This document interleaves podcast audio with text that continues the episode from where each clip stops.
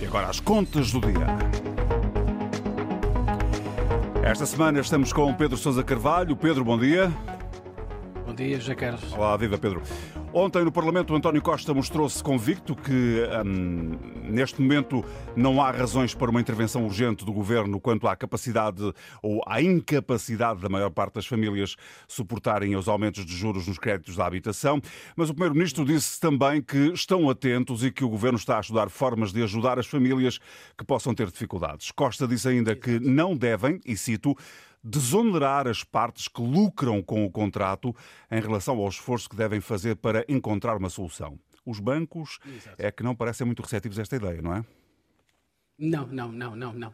Eu acho que o, que o governo e os bancos uh, estão a olhar para a mesma realidade. Uh, José Carlos, que é uma subida assustadora e muito rápida das taxas de juro, e talvez estejam aqui a ver coisas diferentes. O governo está a antecipar que eventualmente muitas famílias portuguesas possam ficar numa situação de extrema dificuldade. Bom, os bancos, se calhar, acham que estamos a caminhar para uma situação de normalização financeira, ou seja, o anormal, digamos, era termos taxas de juros negativa, como tivemos eh, nos últimos anos. Antes de dizer quem é que tem razão, eh, José Carlos, se calhar vamos a factos. Uhum. Hoje, portanto, é dia 30 de setembro, portanto, o último dia do mês. E é hoje, portanto, o dia em que se fixam as taxas para quem tem crédito à habitação e cuja prestação da casa é revista no mês de outubro. E vou dar só um exemplo. Uma família que tenha ou que deva ao banco cerca de 150 mil euros Sim.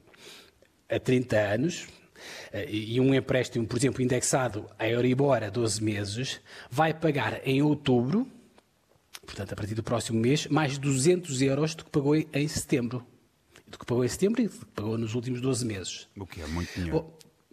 é imenso dinheiro, José Carlos. Portanto, 200 euros é mais do que, só para dar um exemplo, é mais do que o cheque de 125 exato, euros que exato. o Governo vai pagar em outubro a muitas famílias portuguesas para as ajudar com, com, com a inflação. Ainda por cima com esta agravante, é que o cheque é só pago uma vez, não é? Em outubro, depois não é pago mais, enquanto o aumento da prestação de 200 euros tem de ser suportado todos os meses, durante pelo menos 12 meses, e se calhar daqui a 12 meses ainda vai aumentar mais. Bom, Perante este cenário, que tu dizias e bem, portanto, o Primeiro-Ministro veio colocar ontem em cima da mesa, um, portanto, no Parlamento, a possibilidade de tentar encontrar uma solução para ajudar as famílias, um bocadinho, se calhar, à semelhança do que fez com, com, com quem arrenda casa. Os inquilinos, uh, como sabes, vão ter um travão no aumento das rendas para evitar que, a partir de janeiro, haja subidas superiores a 2%. Uhum. Mas, mas tu dizias no início, portanto, que os bancos estão aqui a, a torcer um bocadinho o nariz, esta ideia. Porquê? Bom, o, o, os bancos uh, argumentam, como eu dizia há pouco, que nós estamos a caminhar para uma situação de normalidade e que nós estamos, portanto, ainda longe de uma situação dramática. Uh, por exemplo, é verdade que a Euribor, portanto, que é um dos indexantes para a prestação da casa, está hoje nos 2,5%. Também é verdade que há poucos há mas, poucos meses. Mas essa normalidade está comprometida pela inflação que temos, por não, uma, uma, atualização de ordenados que não acompanha a inflação. Os bancos também não podem ficar indiferentes a essa situação que o país atravessa.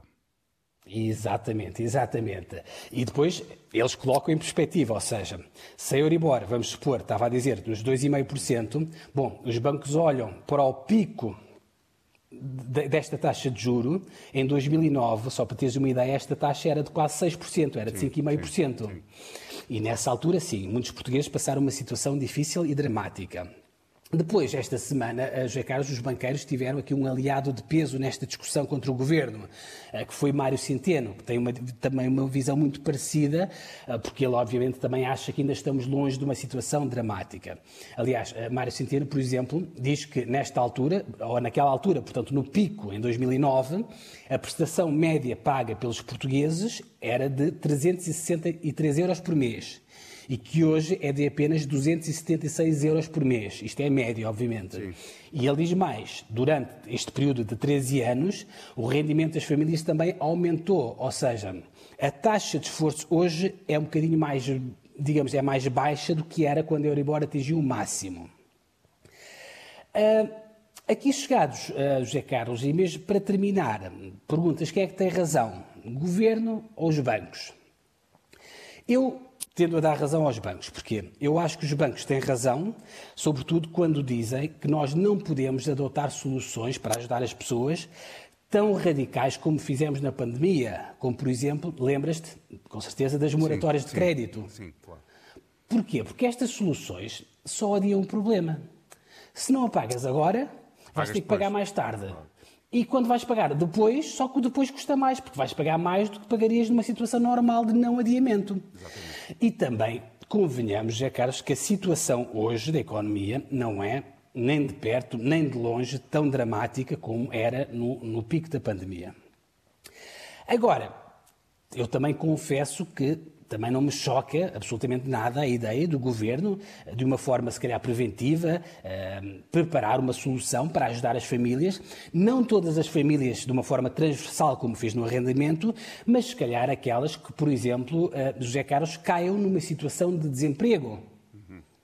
Ou seja, se calhar aí nessa altura, uma pessoa desempregada e que tem que pagar estas prestações eh, a aumentar com esta velocidade, se calhar vale a pena ter um enquadramento para estas pessoas, um enquadramento legal que as possa ajudar.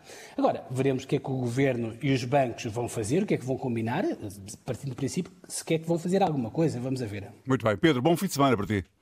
Bom fim de semana, José Um abraço.